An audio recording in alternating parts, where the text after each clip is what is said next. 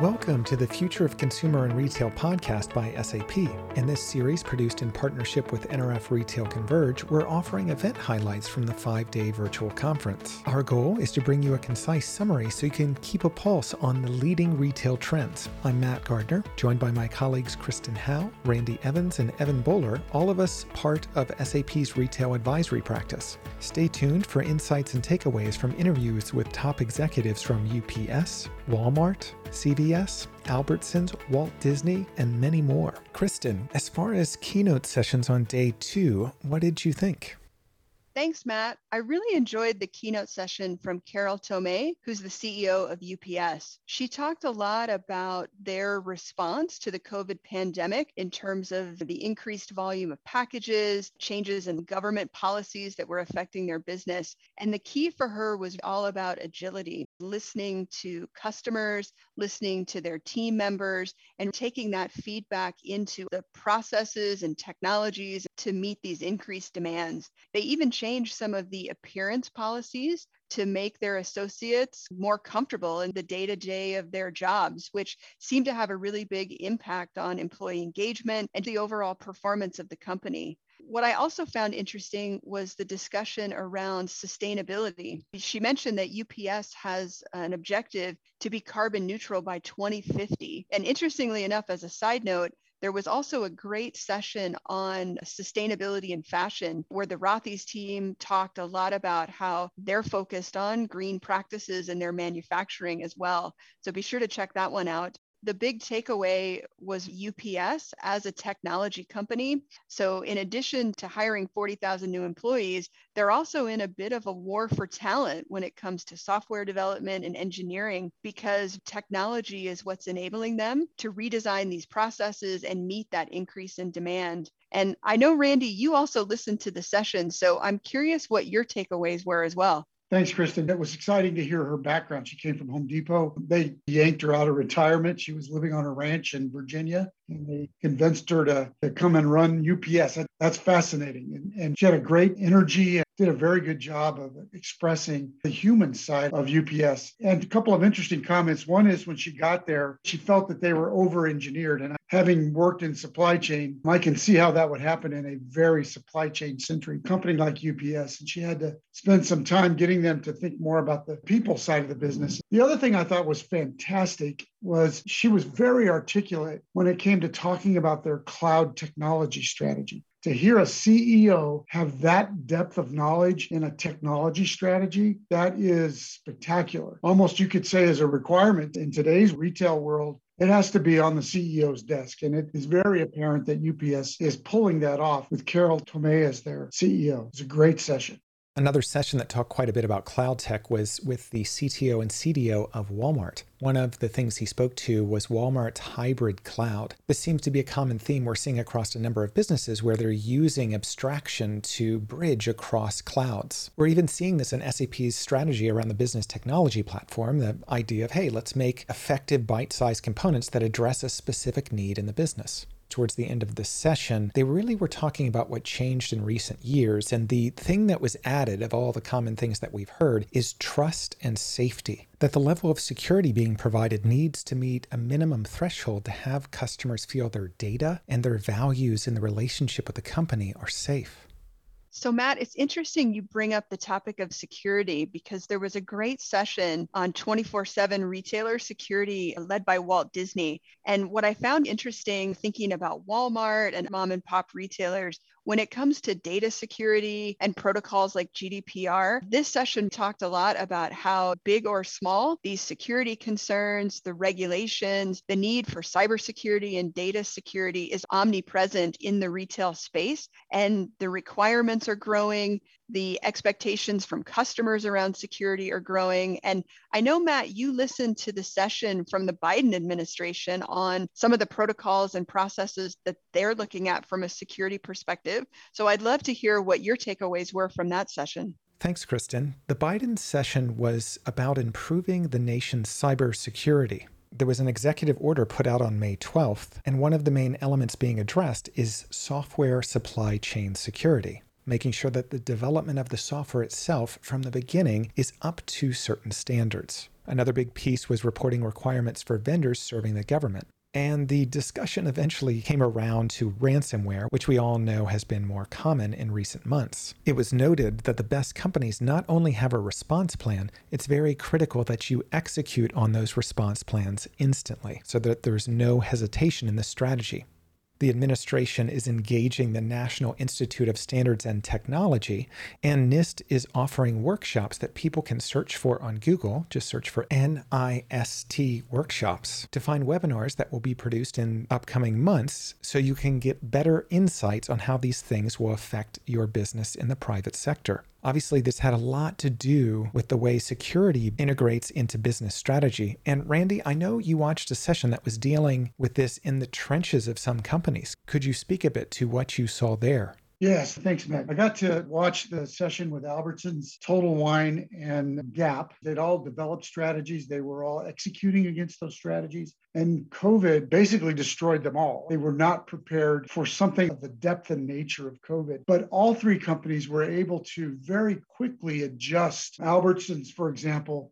recognized pretty quickly that buy online, pick up in store was going to be the methodology that would help them sustain throughout all of this and also address their customers' desires because the customer was a, a, little disconcerted to come into the store. Total Wine, same conversation. Gap a little differently. They brought all their inventory back into their distribution center and then did their online transactions out of their distribution center. So they were able to save money, manage their inventory more centrally, and deliver results that allowed them to sustain themselves through the pandemic. All three companies were very adamant. While they expect the consumer to come back in store, they don't expect the digitization of the consumer to wane. They expect it to grow. So it gets to that omni-commerce conversation. It's not a either or, it's a both conversation. The last thing I thought was extremely interesting is to listen to the Albertsons folks talk about how the consumer changed not only the digitization of their shopping experience, but also the nature of it. They found that, for example, baked goods, in the past, the consumer would be willing to buy the finished good. But as the pandemic started, they saw a transition to buying the ingredients for the baked goods. So it was very interesting to hear these companies articulate how the pandemic affected them, but also how it affected their shop. Yeah, that sounds like a great session, Randy. I saw a session with the president of CVS Pharmacy who shared a lot of the same sentiment. CVS had the opportunity to be deemed an essential business last year with their pharmacy, participating very closely with the federal pharmacy program to roll out vaccines and testing centers throughout the country because they also have such a wide network of 10,000 stores that are hyper localized and focused in very local communities. They also had the opportunity to look at the retail side of things. And Neela, the president of CVS Pharmacy, saw as vaccines rolled out to more of the population that consumers come back more to brick and mortar and that they are starting to iterate new store formats. They're really starting to tailor their product assortment, the layout of the store, the feel, because consumer preferences have changed. That's something that she noted and that we've seen as a theme across NRF. CVS is trying to meet the right community with the right store format for the right consumer. Thanks, Evan. It's a great observation. It reminds me of the session that I attended focused on Southeast Grocers and Winn Dixie, because they not only had to deal with the pandemic and all the complexity that it brought, they were also in the midst of revamping their entire company. It was heartening to hear Anthony Hucker talk about that there's a direct correlation between happy employees, happy customers, and a solid bottom line. And they've been about making that transition happen over the past three or four years. And from the looks of things and from the comments that I heard from the session, they're well on their way to reaching that success and understanding that culture wins. Growing up in the grocery business, it was good to hear that level of leadership that people are the most important part of your business. It was a great session.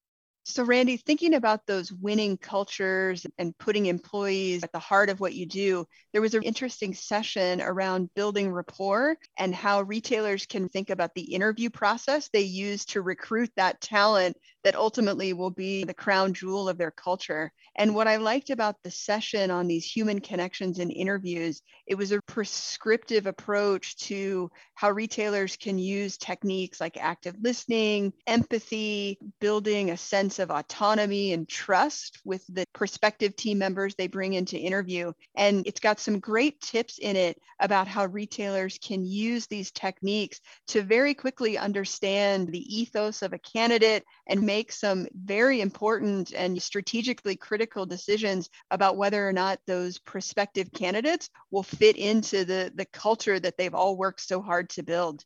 Yeah, that's a great point, Kristen. And keeping in the vein of staying human centric and empowering your employees and your workforce, saw another great session with Tapestry and Zulily today that talked about the human centric approach that they're taking to edge technologies like AI and machine learning and embedding them in more and more crucial processes throughout their organizations. When we hear the terms AI and machine learning thrown around in retail and in different industries, we all tend to think of them as either a sci fi project or a magic bullet technology that's going to solve all my woes and automate all my processes. The Zulily and Tapestry executives had a refreshing perspective on the fact that these tools just allow them to do what they're already doing today, just better and at scale. They're doubling down and they believe in the expertise and the power of their marketers and merchandisers to know the market and understand their consumers and their brand and just empowering them with the right tools and technology helps them scale and, and do their jobs better.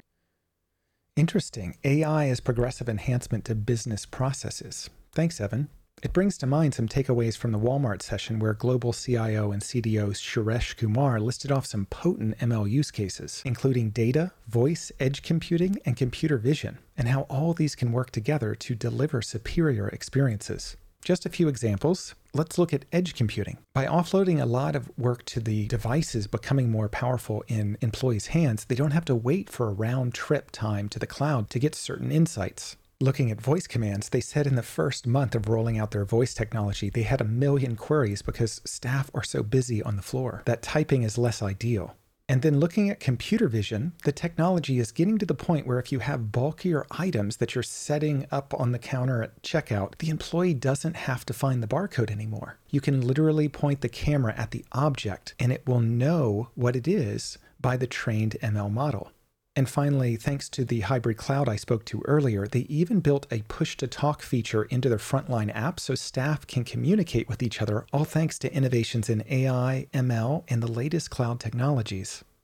Tying this back to some other sessions that I watched, there was another theme of experimentation, right? That AI and machine learning scales their ability to experiment with new models, new channels, reaching out to new customers with new marketing campaigns. The executive from Tapestry talked about how they launched a new automated outreach marketing campaign six months ago, and they recruited 700,000 new customers in just the last six months alone with these new AI tools. And that number grows to 1.5 million if you include last holiday season as well. These tools and these new outreach methods are extremely impactful, and we're seeing companies experiment with them more and more. Wow, AI automating outreach. What a great use case. And with that, we'll close out the discussion about day two sessions. Thanks, Kristen, Evan, and Randy, for sharing your insights with listeners. Thanks, Matt. Thanks, Matt. It was a lot of fun. Looking forward to the next one. Yeah, thanks, Matt. It was great. And I'm looking forward to January 2022, where we're all in New York City attending NRF in person. We've attended the top sessions from the NRF Retail Converge event, unpacking insights with top retail experts. And we're looking forward to a number of sessions tomorrow with top executives from Bed Bath & Beyond, Kohl's, Sam's Club, Equifax, Ralph Lauren, and more. Be sure to subscribe to our podcast on your favorite platform to continue getting the latest retail insights and visit us at sap.com/retail. Thanks for tuning in, and we look forward to sharing highlights from day 3 tomorrow.